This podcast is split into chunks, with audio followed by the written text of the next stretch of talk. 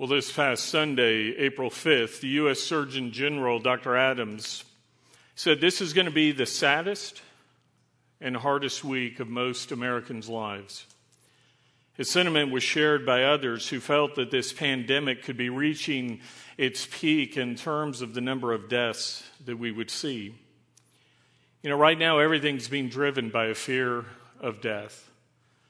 But Easter reminds us that we don't have to fear death. In the Jungle Book, Mowgli was asked a question What is the most feared thing in the jungle? And the various animals began talking amongst themselves, and they said, When two animals meet on a narrow path, one must step aside to let the other pass. And the animal that steps aside for no one is the most feared. One animal said it's the lion, another one said it's the elephant. And then the wise old owl said, The most feared thing in the jungle is death, because it steps aside for no one. In Ecclesiastes 7 2, we're told that death is the end of every man. But as we're going to see today, as we turn in our Bible to Luke chapter 7, if we're walking with Jesus, if we are a follower of the Lord of life, Jesus Christ, we don't have to fear death because death steps aside even no, Jesus doesn't step aside even for death. Death yields to him. So I invite you to look with me now as we begin by reading in Luke chapter 7 and verses 11 through 16. It says, And it came about soon afterwards that he went to a city called Nain, and his disciples were going along with him, accompanied by a large crowd. Now, as he approached the gate of the city, a dead man was being carried out, the only son of his mother, and she was a widow and a sizable crowd from the city was with her. And when the Lord saw her, he felt compassion for her. And he said, Do not weep. And he came up and he touched the coffin, and the bearers came to a halt. And he said, Young man, I say to you, arise. And the dead man sat up, and he began to speak, and Jesus gave him back to his mother. Fear gripped them all, and they began glorifying God, saying, A great prophet has arisen among us, and God has visited his people. Now, when we read here that it says that it came about soon afterwards, what this is referring to is that earlier Jesus had been in Capernaum. And there he had done uh, a miracle where he brought a man who was near death back to life. And, and that morning he left Capernaum and he headed out to Nain. Now, Nain was a, a city that was located on the eastern side of the Jezreel Valley. It was up the hill of Moreh. It was about a day's journey from Capernaum to Nain. And as Jesus is going, we're told that a, a, sizable crowd is going with him. Obviously, they were not in the social distancing that we're experiencing today. And as people were with him, they had seen this miracle, and, and what they were doing was they wanted to see what was coming next. And you can imagine as this crowd is following along Jesus, as they're moving through the countryside, people are seeing the crowd, they're hearing the buzz about what had happened. And so more and more are joining in, and this crowd is growing as they go. They want to see what is going to happen next. And as they come to uh, the hill of Moreh, Nain, Nain is up on the side of this mountain. And so they begin going up the side of this mountain. There's this procession that is being led by Jesus. And verse 12 tells us Now, as he approached the gate of the city, behold, a dead man was being carried out, the only son of his mother, and she was a widow. And a sizable crowd from the city was with her. Now, as this coffin is being carried out, uh, it's not like the coffins that we see. Caskets that we're used to seeing are closed, and, and the pallbearers will carry them down by their side. But in that day in the Middle East, even today, you'll see on the news where, where coffins are more like a pallet and they're carried at shoulder height. And so this boy's body is up on this pallet where everybody can see him as they're coming out of the city down uh, to the cemetery that's outside the gates of this little town. And, and as this is happening, we're, we're told this mom is, is walking alongside the body of her son. Now, I want you to notice that this boy's mother is called a widow. And what that means is she's made this trip to the cemetery before. The last time she went to the cemetery was to bury her husband. And now she's lost her young son. Not only is it her young son, but the passage tells us it's her only son. And so, what that means is this woman is in a desperate, hopeless situation. Because I want you to remember that in the first century, in that culture and day, women had no rights. The property, the, the legal protection, everything came through the men of the family. She's lost her husband. Now she's lost her only son. This means this woman has no men in her family to care for her. So not only is there this great personal loss, but, but she has no property rights. She has no protection at all. And, and we're told that as she's weeping for this son she's lost, uh, it would have been that day because, again, in the first century, in that culture, they didn't embalm bodies. When a, when a person died, they prepared the body immediately. And so that means the boy would have died sometime that morning. They would have washed him, they would have wrapped him, they would have prepared his body. So the death, the loss of our son is still fresh. And as they're coming out of the city, we're, we're told that there's a sizable crowd with her as well. It's a small town. Everybody knows this woman. Everybody knows her loss. The whole town has turned out to mourn with her. We have a saying that when somebody dies, we say they're about to meet their maker. And in this case, that's exactly what's happening because this boy is about to meet Jesus Christ, the one that all things have come into being through. And so, as, as this boy is being carried out of the city, uh, this is not a matter of coincidence. This is divine providence. I want to remind you that earlier that morning, when Jesus was in Capernaum, he said, We're going to Nain. Jesus knew what was happening in Nain as God. He, he knew the need of this woman. He knew what was happening. And he left Capernaum early that morning to be there, to meet this woman in her time of need. You know, this morning we're celebrating Easter, a time where we celebrate the resurrection of Jesus Christ. And yet I know that some who are watching this this morning feel like it's still Good Friday. You're still living that time of loss. Maybe you've recently lost a loved one of your own. It could be that you have a loved one who has a, a, chronic health condition that is possibly even facing death. It could be that you're dealing with some problems at work. It may be that the problem is you've lost your job, you've been furloughed because of this crisis, because of the shutdown. And right now, while this should be a morning of hope and celebration, you feel more like you're living Good Friday and it's hard to celebrate today. If that's where you find yourself this morning, I want you to think about a time where maybe you were sitting at a window watching one of these big thunderstorms roll in that we have here in Texas.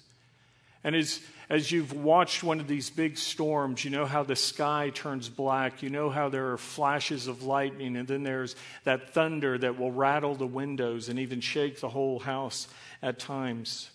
You know, when I was a young boy, I wondered why thunder and lightning didn't happen at the same time. Now, of course, they do. We know that as we get older and we understand that, that light travels faster than sound. But when I was younger, I didn't, didn't understand that concept. And sometimes it's like this when we have a need, when we go to God in prayer, we're praying and we're asking God, Where are you? What are you doing, God? Why aren't you at work? And, and what's happening is all we can see is the rain falling, the water rising. We're in a desperate situation. But we can't see all of the heavenlies. You know, there, there are times that God has already responded to your need. God is already on the way to meet your need. But right now, you, you haven't seen the flash of lightning because it's a different part of the sky that you can't see outside your window. And what you don't know is in a moment there's going to be this thunderous response as God is going to, to show up with the answer to your desperate prayer. As you search the blackened skies of life's thunderstorms, it may be that you haven't seen the lightning, but God is on his way. He's on his way already to meet your need. It was that way with this woman in Nain that widow that morning as she's grieving, as she's having the loss of her son, she's wondering, God, where are you? God, do you care? Why, God? And what she didn't know is that the lightning had already flashed. The Son of God had already left Capernaum. He was on his way. And just outside the gate of the city, she was about to experience the thunderous response. Verse 13 tells us, And when the Lord saw her, he felt compassion for her, and he said to her, Do not weep. Do not weep. You know, words are easy to speak, aren't they? But what about the material care that goes behind it? Think of the story of a, a young boy. He had been given the last of the money his family had. Their, their little baby in the home needed some milk. He was sent to the store, told to be very careful. He got the bottles of milk, and as he was coming out of the store uh, carrying the bag, he tripped and fell. And as he hit the sidewalk, the, the milk shattered and, and it went everywhere. Now, the the boy began to cry, and people could see what happened. They ran up to this young man, and, and they were wondering, was he hurt? Was he cut? And as he was kind of getting up, everybody's like, Are you okay? And the little boy says, I'm fine, I'm fine. He said, But that, that was the last of our money. I, I, I needed that milk for my, my baby brother. And people in the crowd were just telling him how sorry they were and how sad it was. And at that moment, a man who was standing in the crowd reached into his pocket and he pulled out a dollar. And he turned to the rest of the crowd and he said, I care a dollar's worth. How much do you care? And he handed it to the boy. You know, as I said, words can be easy to say, but real care and concern goes beyond words. We see that in James chapter 2 and verses 15 through 16. There it says, If a brother or a sister is without clothing and in need of daily food, and one of you says to them, Go in peace, be warm and be filled, and yet you do not give them what is necessary for their body. What good is that? Some of you right now have a need. Some of you are out of work. Some of you are wondering where will you get the food you need to eat? How are you going to make uh, the payments on those bills? And I want to remind you that as a church, we're here for you. Every week, we've been telling you that if you have a need, we have a food pantry here. If you are struggling to pay some bills, we want you to call our church office, make an appointment to come and pick up some food, uh, make an appointment to talk with one of our financial counselors who can come alongside you and can help by saying what are the resources you have, what are the needs you have, and where can Wayside Chapel step in to come alongside you and help meet uh, some of those financial needs that you have. So if you have that need, I want you to hear we are here for you. You're not alone. We are God's hands and feet to come alongside you in this time of crisis. As this woman had this need here, Jesus tells her, Do not weep. And those were not empty words because Jesus was about to do something tangible for her.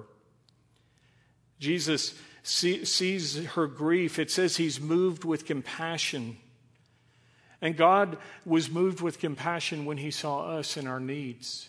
You read Isaiah chapter 53, and it speaks of Jesus and his crucifixion, and it says he was a man of sorrows. He was one acquainted with grief. As God saw us in our time of greatest need, as he saw us as sinners who were lost, who were under the penalty of death, he didn't just sit up in heaven and say, Oh, that's, that's too bad that they're in such desperate shape. What he did was he was moved not only with compassion, but he moved from heaven to earth. He took on flesh and blood so that he could ultimately go to the cross to pay the penalty of death that we owed for our sins. Romans 5 8 tells us, But God demonstrated his own love toward us in this while we were yet sinners, Christ died for us. He was moved with compassion. He was moved to meet the greatest need any of us would ever have, which was for a Savior, Jesus Christ. And as God saw this widow's need, he came in to meet it. As God saw our need, He moved to meet it. Friends, God didn't just care a dollar's worth. God cared enough to die for us. God didn't say, I love you this much or this much. He said, I love you this much. And He spread His arms wide and He died on a cross. He paid that penalty of death. He was buried in a tomb. And as we celebrate today, three days later, he rose from the dead. He showed that he was who he said he was the Son of God, the promised Messiah. He conquered sin and death. And here, God moves to meet this woman's need. He says, I love you, and I'm here, and I know your need. Now, for some of us, the question is not, does God care? Rather, it's, is in God in control? I think of the story of a young man. He was a, a, fairly new believer, a young Christian, and he was struggling with a lot of things in his life. And he, he got on a city bus one day. He was on his way to work. It was a trip he had made many times before, but this day was different. There was a storm out, there was rain, the, the windows on the bus were all fogged up. The only window you could see out of was the front where the defog- defogger was going and the windshield wipers. And this young man, as he boarded the bus, he went to the very back and he was sitting there. There was only one other person on the bus, which was fine with him because he needed some time to think as he was dealing with the struggles in his life. And the bus was going along its normal route, stopping. The other person got off the bus, so he was left alone. And as the bus was going down the street, he hadn't been paying attention. And at that moment, he looks up. And out the front window, he, he sees this brick wall in the windshield. And the bus is coming full speed toward this brick wall. The bus isn't slowing down, he's not turning. And the young man in the very back of the bus is wondering is the, is the guy awake? Did he fall asleep? And he stands up and he's about to scream for the bus driver to watch out for the wall. But just at the very last moment, the bus driver gently turned the wheel and the bus turned down a side street in that brick wall, uh, passed out of view, and there was an open road ahead.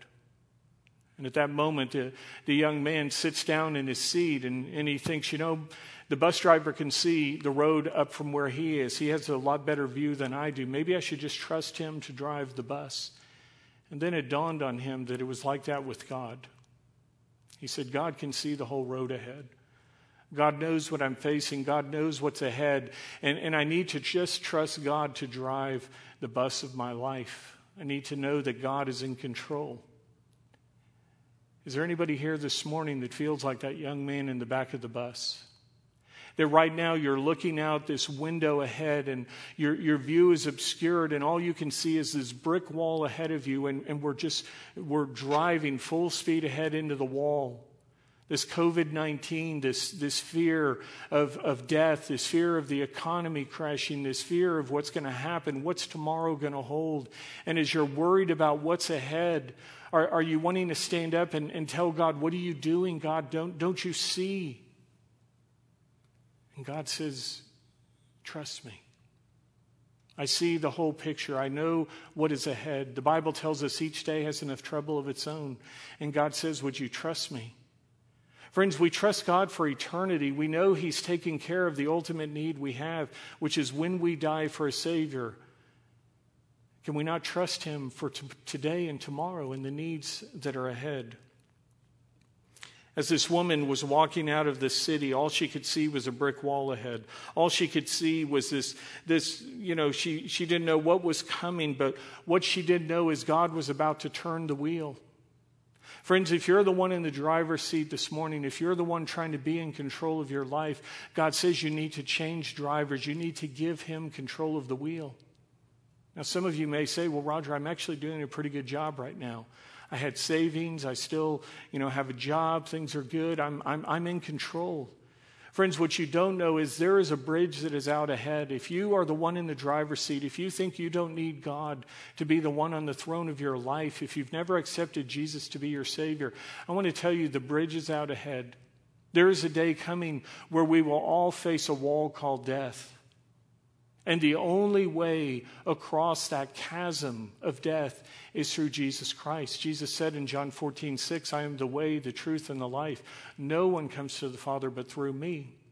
And if you've not given your life to Jesus Christ, if you've not accepted Him to be the payment for the penalty of death in your life, you will have to pay that penalty yourself one day. And the Bible tells us none of us can get to God by how good we are. None of us can get to God on our own. The Bible says in Romans 3:23 for all have sinned and fallen short of the glory of God. That word sin means to miss the mark. It means that we have not lived a perfect life 100% of the time. And as sinners Romans 6:23 says the wages of sin is death. But but the free gift of God is eternal life through Christ Jesus our Lord. And what Jesus did when he came and he died on the cross was he paid that penalty of death for your sins and mine. He closed the account. He paid the penalty in full. But that check is good only for those who accept his death in their place, those who receive him as their personal Savior. So if you're in the driver's seat of your life this morning, wherever you are, God says it's time to change drivers. You have to come to me. You have to place your faith and trust in my Son, Jesus Christ, in order to be saved. All of us will face this wall called death one day. This young man was facing it. This woman, all she could see was the wall ahead. And yet, because Jesus was the one in the driver's seat, he was about to turn the wheel. Because as we look at verse 14, we see what happens when Christ is in control, because it says, And he came up and he touched the coffin, and the bearers came to a halt. I want you to think about the last time you saw a funeral procession. You know, as it's going down the road, uh, many of us see one of those coming and we think, can I beat this? You know, I don't have time for this. And, and we want to, you know, try to get ahead of it. But what, what courtesy dictates is that we do is we stop, we yield to it. We allow the funeral procession to pass by. But in Jesus' day, they not only had to stop and, and yield to a funeral procession, but they actually had to join it. Once the funeral procession passed you by in the, the Middle Eastern first century culture, you then were required to join the end of it, and you would have had to follow the funeral procession to the cemetery to where this boy would be buried. And so here we have the Lord of Life leading a procession up the hill, and we have this funeral procession coming down. And, and like the Jungle Book story, where two animals meet on a narrow path and one has to step aside for the other, the question becomes will the Lord of Life yield to death, or will death yield to the Lord of Life? And so these two processions meet, and Jesus stops the uh, funeral procession. All eyes are on the, on the casket, this open top pallet. All our eyes are on this body. And what Jesus does next is he says, Young man, I say to you, arise. And the dead man sat up and he began to speak. He sat up. He began to speak. I love how people try to explain away miracles in the Bible.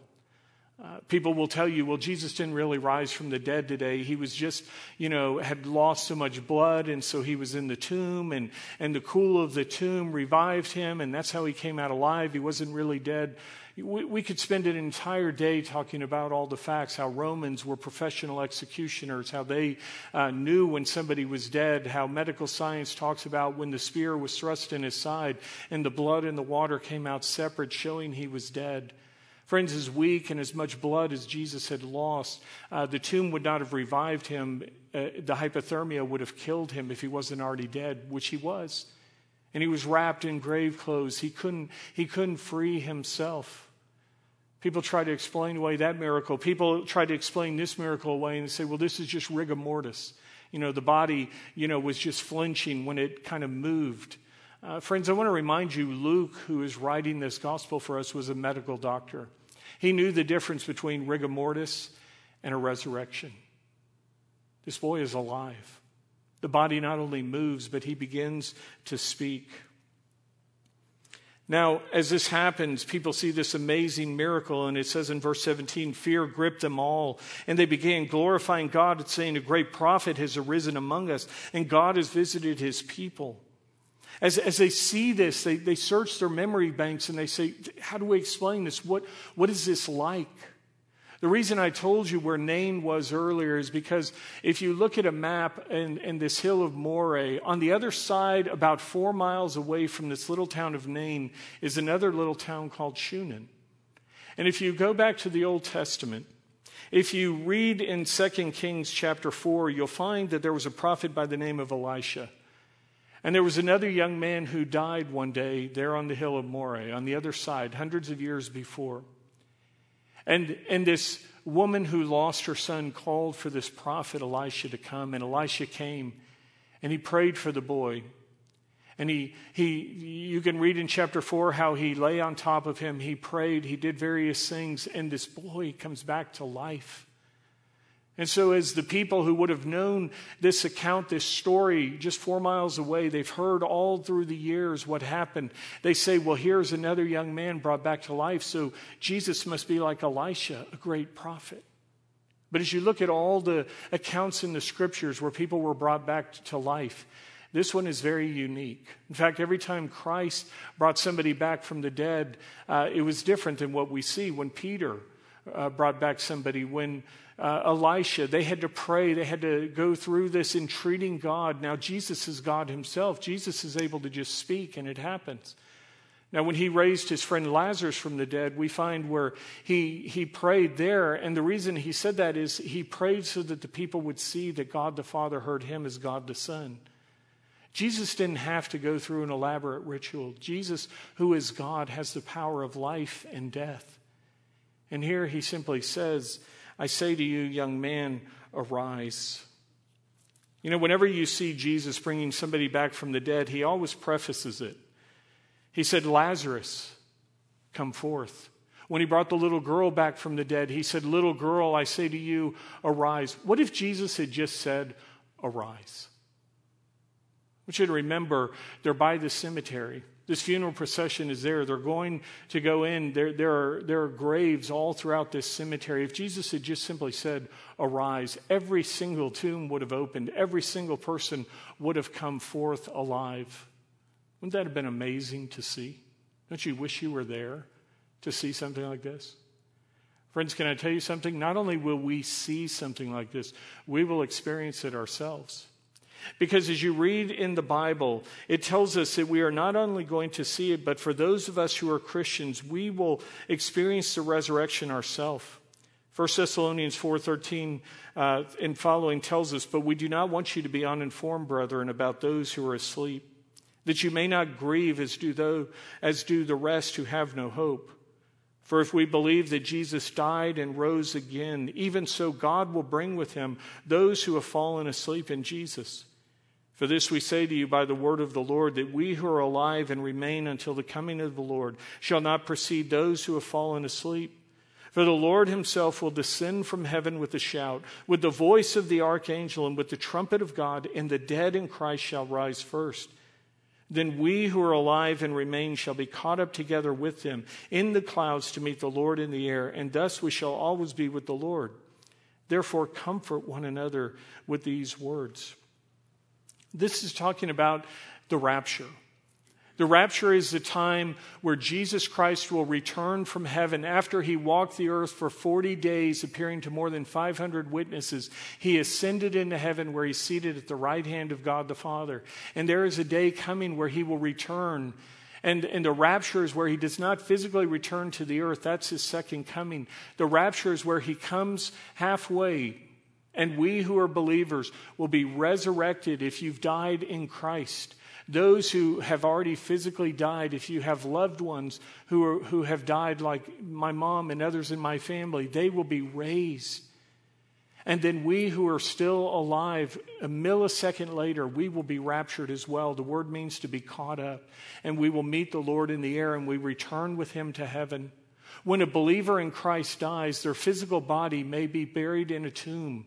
It may be cremated. It may undergo some other decomposition, but our eternal soul, who we are, is, is immediately taken to God. 2 Corinthians 5 8 says to be absent from the body is to be present with the Lord.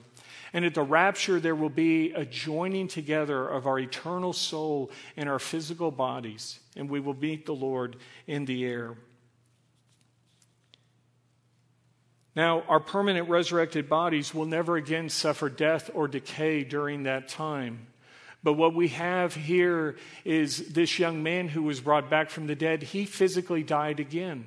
Lazarus, who was raised from the dead, he died again. Every person who had been resurrected, their physical bodies died again. Only Jesus Christ received his permanent resurrection body, which is why, as we read the scriptures, it says he is the firstborn among the dead from the dead because he is the one who has his permanent, perfect body. Now, as I mentioned, after Jesus rose from the dead, he walked the earth for 40 days. He appeared to more than 500 witnesses to show that he was indeed alive, having, having conquered sin and death. In, in one of the first appearances after he appeared to the disciples, you'll remember Thomas, one of the disciples, was not with him, with the group. And when they were reporting to Thomas how they had seen the resurrected Lord, uh, Thomas said in John 20, 25, Unless I see his hands in the imprint of the nails, and I put my fingers into the place of the nails, and I put my hand into his side, he says, I will not believe. Now, Jesus appeared again to the group of the disciples later, and this time Thomas was with him. And in John 20, 27, Jesus said, Reach here with your finger and see my hands. Reach here with your hand, put it into my side. And do not be unbelieving, but believing. People saw the resurrected Lord, they physically touched him.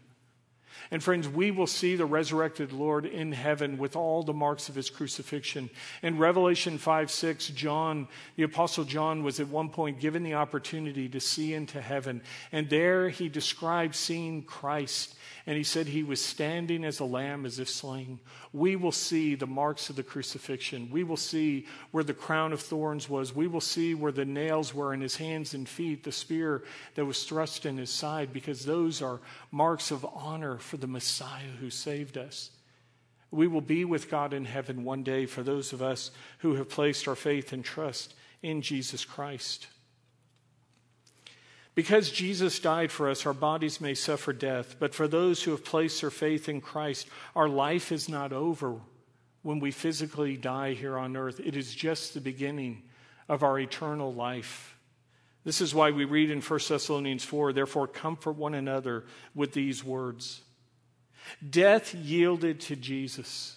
Not just on that hillside at Nain. Friends, I want to remind you as we celebrate today that death yielded to Jesus on another hill called Calvary. When Jesus was crucified, when he died on the cross, it looked like death had won. But as we celebrate this morning, death did not win. Jesus conquered sin, death, and Satan as he rose from the dead three days later. It's why we read in 1 Corinthians 15 55, O death, where is your victory? O death, where is your sting? None of us knows when that day is that we will die. For some, it may be today. For some, it could be 10 years from now. For others, it may be 50 years. If the Lord returns during our lifetime, which I believe He could, some of us will not suffer physical death here. We will simply be raptured and meet the Lord in the air. But whenever that day comes, the question of where you will spend eternity is answered today by which procession are you in this morning, friends? Are you in the procession following the Lord of life, Jesus Christ? Or are you in a funeral procession, hopeless and dead in your sins, trusting in yourself to get to God? As we saw earlier in John 14, 6, Jesus said, I am the way, the truth, and the life. No one comes to the Father but through me. God has offered you and I the gift of eternal life.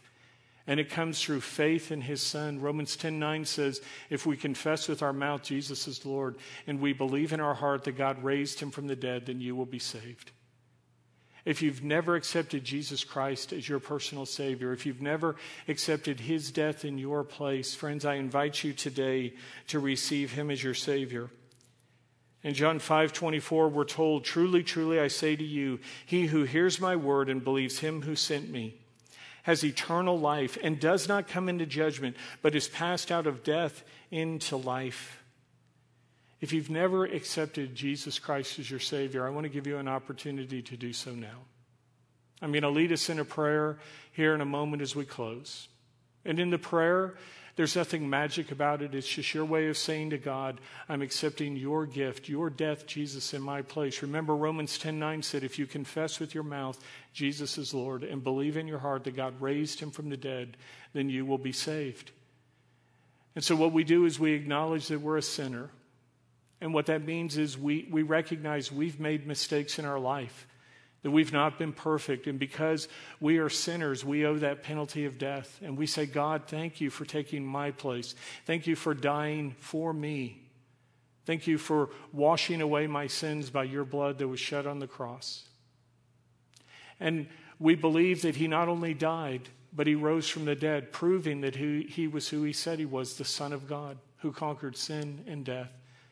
So if you'd like to receive his gift of eternal life, this gift of grace, Ephesians 2 8 9 says, For by grace you've been saved through faith, and that not of yourselves, it is the gift of God, not as a result of works, so that no one should boast. If you'd like to receive his gift to you, I invite you to bow your heads where you are in your home, your car, wherever it is that you're worshiping with us this morning, and pray this prayer. Dear God, I'm a sinner. And as a sinner, I know I deserve the penalty of death. I realize, God, that I can't earn my way to heaven by being good. It is only through the gift of your grace. I thank you, God the Father, that you sent your Son, Jesus Christ, to die in my place, to be the payment for the penalty of sin that I owed. Jesus, I thank you that you died for me, that you shed your blood to wash away my sins. Today I accept you, Jesus Christ, as my personal Savior. I believe that you conquered sin and death as you rose from the grave in new life. I thank you, God, for the gift of eternal life I now have and for making me a part of your family. Thank you for inviting me into your family. Thank you for making me a son or a daughter of yours. I pray these things in the name of my precious Savior, Jesus Christ. Amen. If you prayed that prayer, I would love for you to email us here at Wayside Chapel.